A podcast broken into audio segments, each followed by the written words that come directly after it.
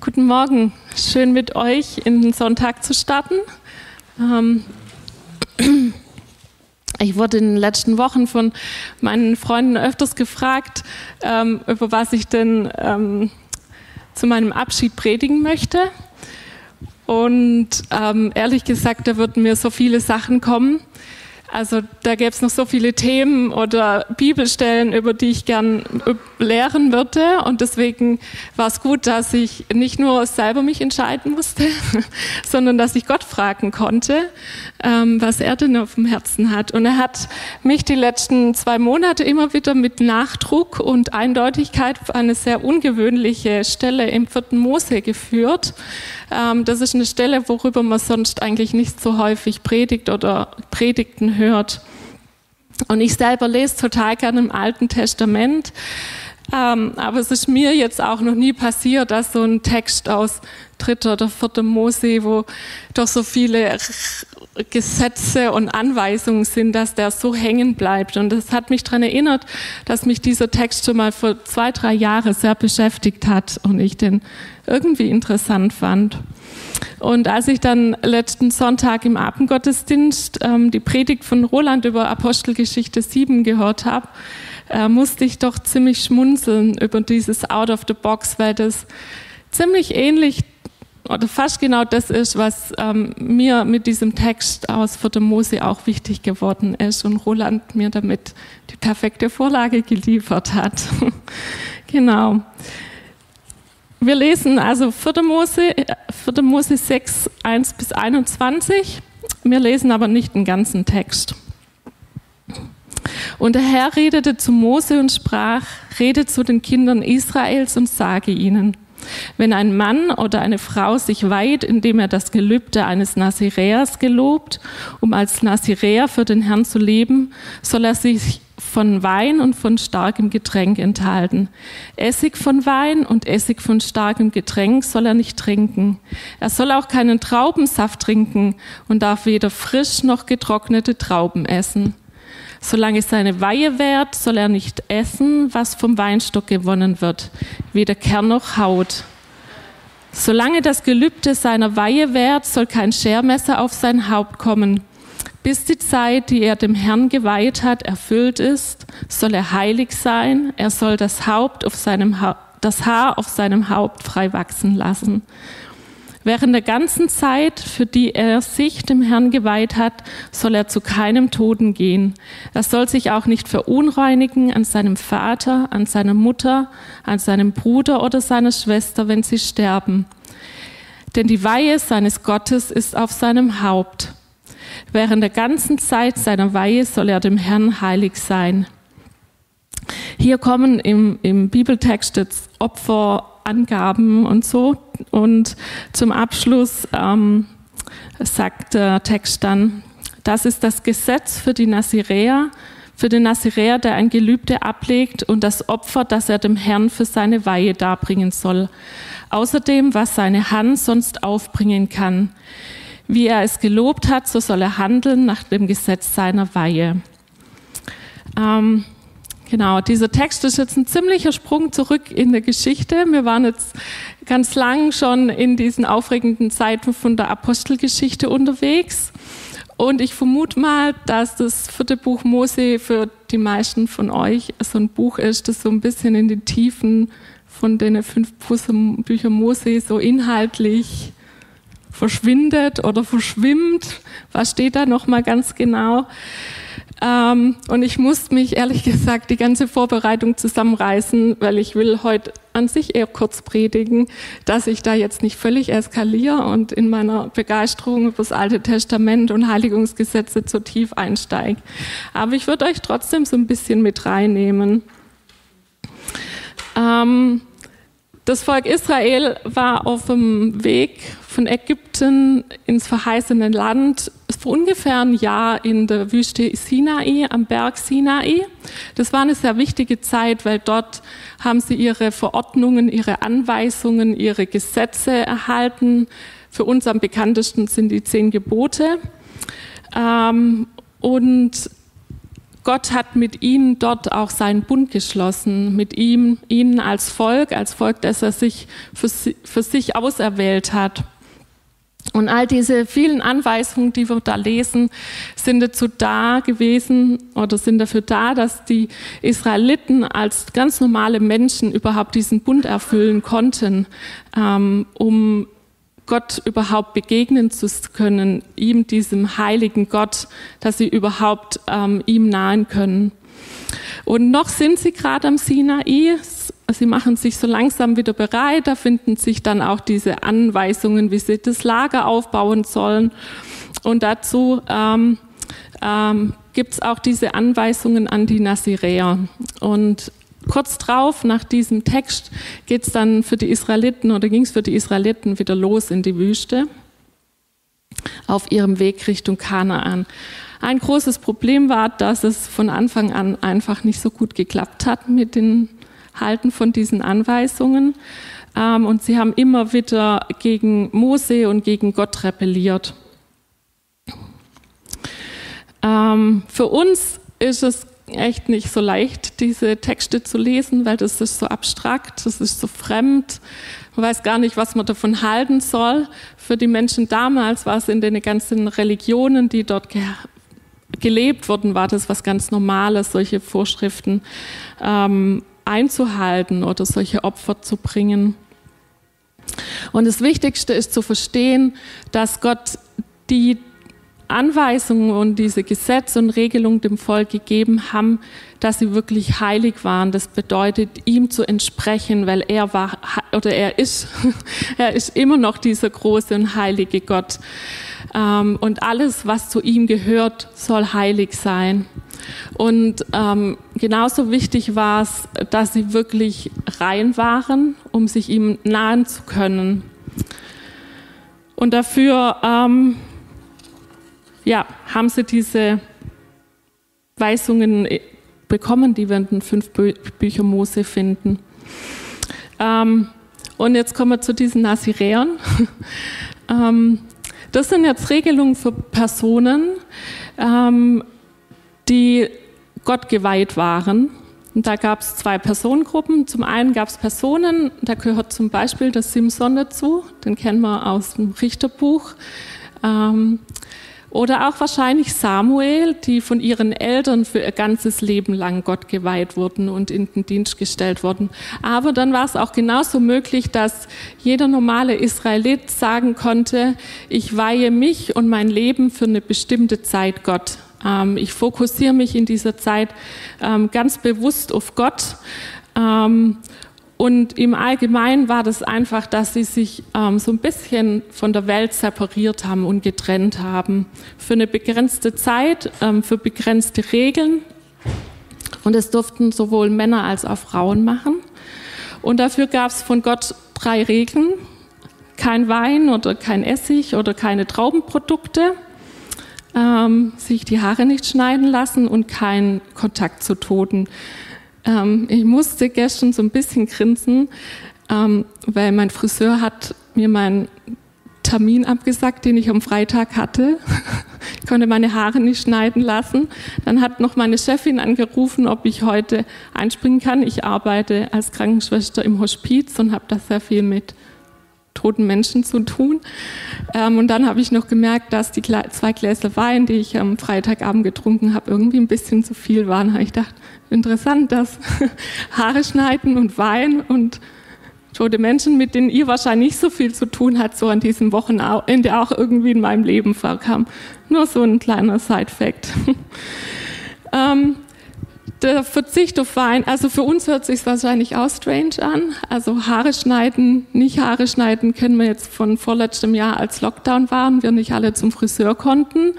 Aber dass wir uns die Haare nicht schneiden dürfen aus irgendwelchen religiösen Gründen, ist schon ein bisschen komisch. Ähm, das mit dem Wein hat ganz viel einfach dieser bewusste Verzicht auf Konsum, auf menschliche Gelüste oder Bedürfnisse zu tun.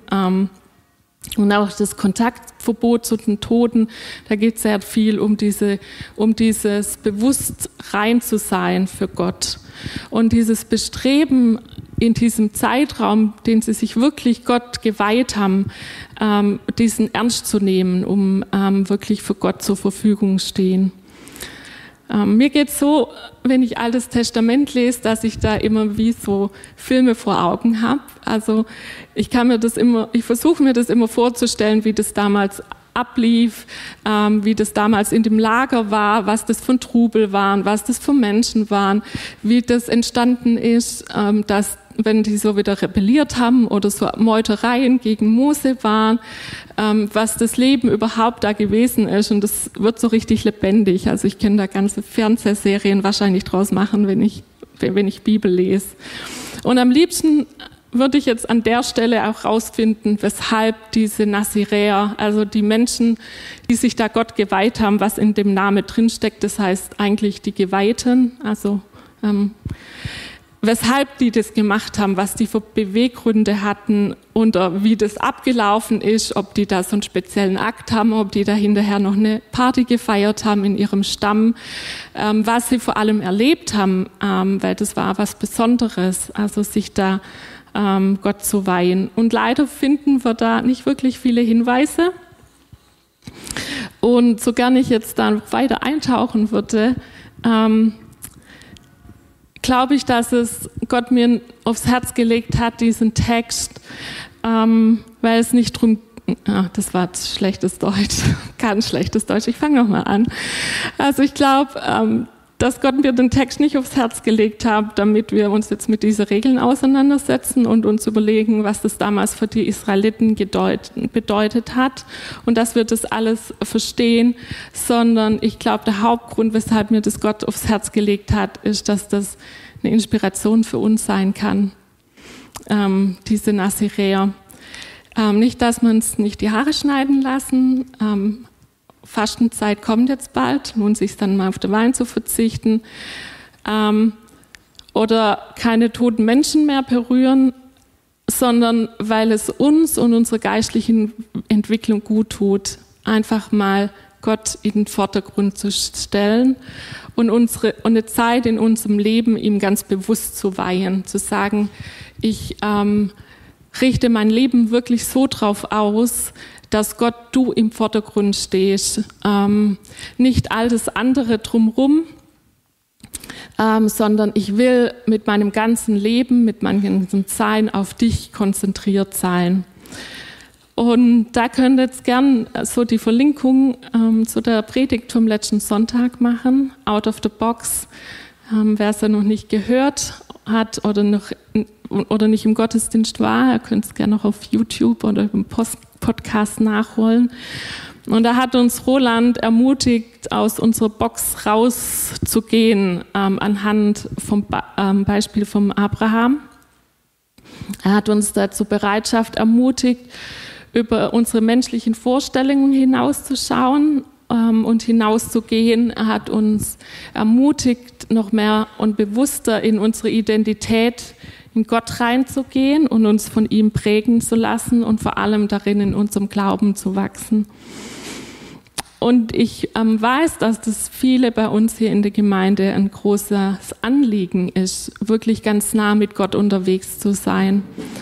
Ähm, und auch wirklich in Gottes Willen zu leben. Und ich fand es dann auch sehr spannend, wenn ich zurückgeschaut habe auf die letzten Monate, mit wie vielen Menschen ich da ähm, Gespräche über so ähnliche Themen ähm, geführt habe. Also was ist der Wille Gottes für mein Leben? Oder ich würde gern was verändern, aber ich weiß nicht wie.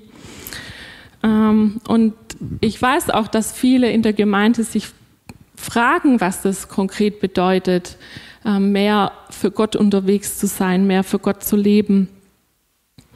Ähm, und es ist gar nicht so leicht, das rauszufinden, wenn man in seinem Leben drinsteckt, in seiner Box drinsteckt, weil wir sind da ziemlich beschäftigt äh, mit Arbeiten, mit Dienst, mit unserer Selbstverwirklichung, mit unserer Freizeit, mit Pandemieregelungen, äh, mit unseren Lebensvorstellungen, mit unseren Familien, mit unseren Problemen, mit unseren vollen Terminkalender und vor allem mit ganz viel Einflüsse und Meinungen.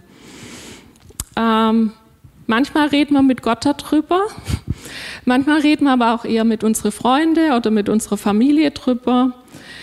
Ähm, viele haben auch konkrete Schritte, weil Gott ihnen was aufs Herz gelegt hat oder gezeigt hat, aber meistens bleibt es dabei.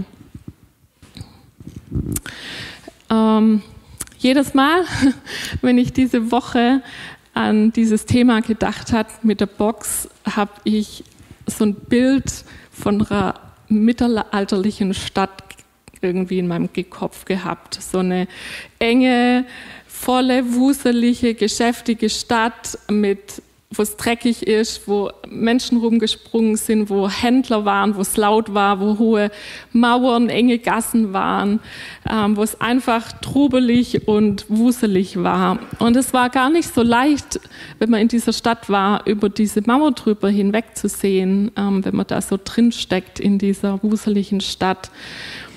Ähm, geschweige denn, dass man da so leicht irgendwie in die Weite schauen konnte oder es geschafft hat, einfach mal vor die Tore zu treten. Und wenn man versucht hat, durch die Tore zu gehen, dann haben die Wächter immer sofort gefragt, wo willst du hin? Oder draußen auf dem, vor der Stadt waren so Menschen, die haben auf dem Feld gearbeitet und haben gesagt, geh lieber nicht raus, da draußen ist es unsicher und gefährlich.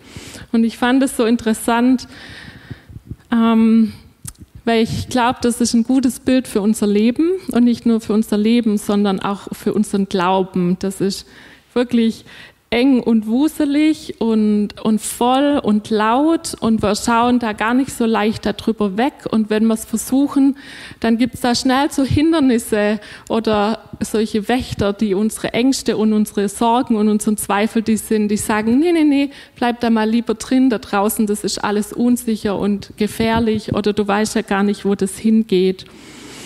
Aber es ist so wichtig, dass wir uns Raum nehmen, um Gott zu fragen, wo möchte denn, wo, wo wirklich mit uns hin möchte, dass wir ihm den Platz geben und die Stille geben und die Ruhe geben, ähm, wo wir ihn überhaupt wahrnehmen können. Und dafür braucht es, dass wir manchmal aus unserem Leben raustreten, dass wir aus unserer ähm, unserem Geschäftigkeit heraustreten.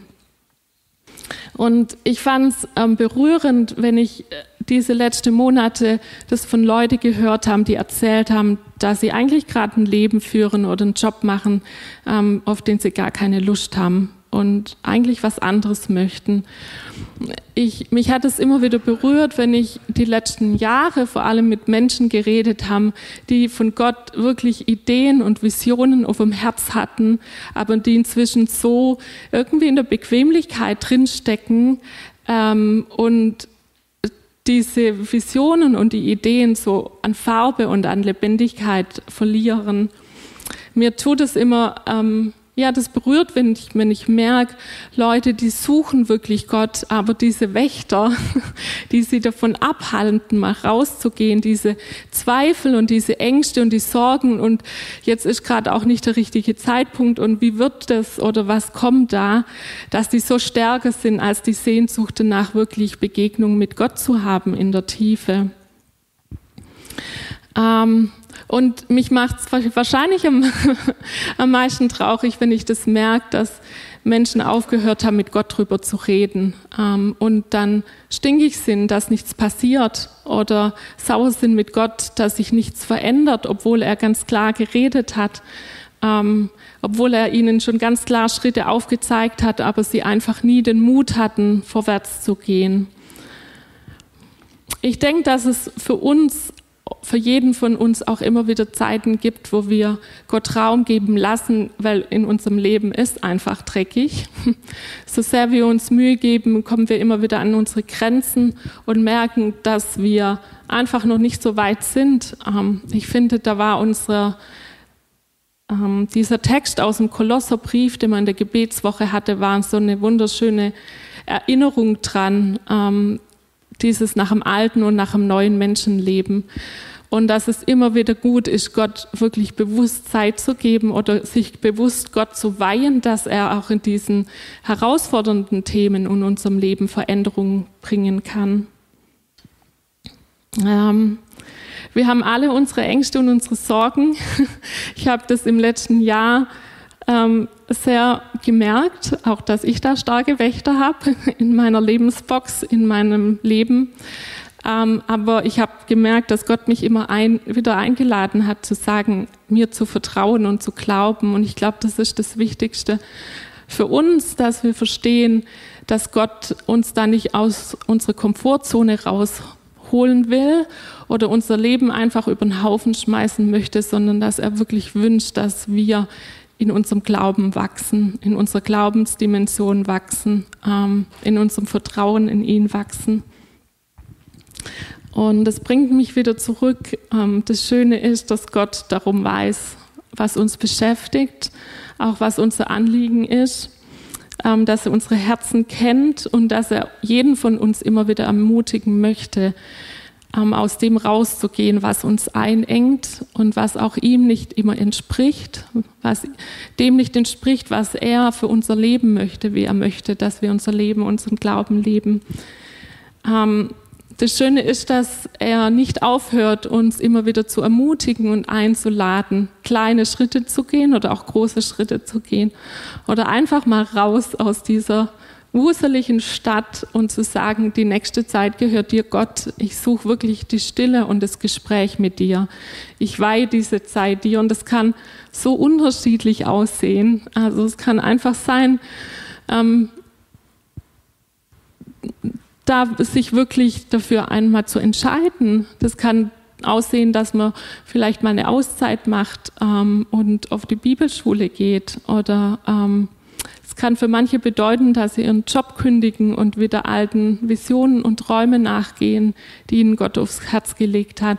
Das ist was, was ihr euch selber beantworten müsst. Ähm, aber ich kann euch sagen, dass sich das lohnt, ähm, weil ähm, Gott uns wirklich prägen möchte und er möchte, dass wir in der Identität wachsen. Mhm. Ich glaube, dass wenn wir darüber reden, ein, Gott, ein Leben für Gott zu leben, dann denkt man am ehesten wirklich an so Leute wie den Abraham letzte Woche oder solche Märtyrer wie der Stephanus. Dann kann man das auch nachvollziehen, wenn man an Samuel oder an Simson denken, die wirklich große Aufträge hatten von Gott. Ähm, und es mag sein, und es mag auch sein, dass es heute noch so Menschen gibt, die wirklich von Gott für Größeres auserwählt ist. Aber es gilt, auch für uns heute noch, für uns normale Menschen. Ähm, und wir dürfen uns da von anderen inspirieren lassen. Ähm,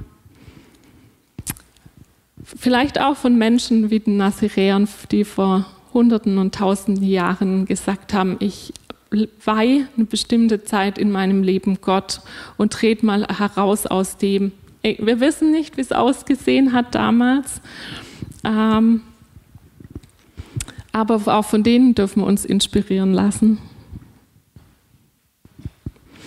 Ähm, und ein Grund, warum es wichtig ist, dieses zu tun, ist, dass wir ganz oft beten, äh, dass Gott Umstände ändert, dass Gott ähm, unsere Arbeitsumstände ändert oder unseren tolleren Jobs ähm, schenkt oder die Herausforderungen, mit denen wir kämpfen, ähm, ändert.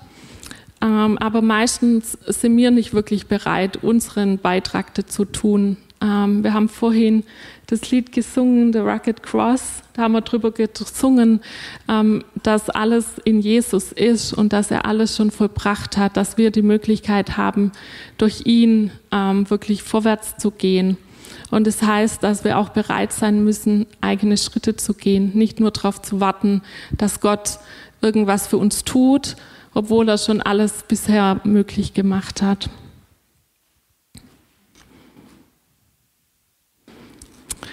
Ähm, es kann auch sein, dass ähm, du merkst, hey, das ist gerade gar nicht für dich dran, mal aus deiner Box rauszugehen. Ähm, das ist voll in Ordnung in diesem Leben und auch in dieser Glaubensdimension drin zu sein. Ähm, und auch da ähm, möchte uns Gott begegnen. Er möchte wirklich, dass in allem, was wir tun, egal ob es Arbeit ist oder Dienst ist oder unsere Sonntage sind, dass wir da wirklich für ihn bereit sind und es nicht nur im Gottesdienst sind oder wenn wir es mal schaffen, stille Zeit zu machen und ihn gerade reinquetschen, sondern dass wir wirklich in allem, was wir tun, ähm, bereit sind, für ihn zu leben. Genau. Wenn ihr möchtet, dürft ihr aufstehen.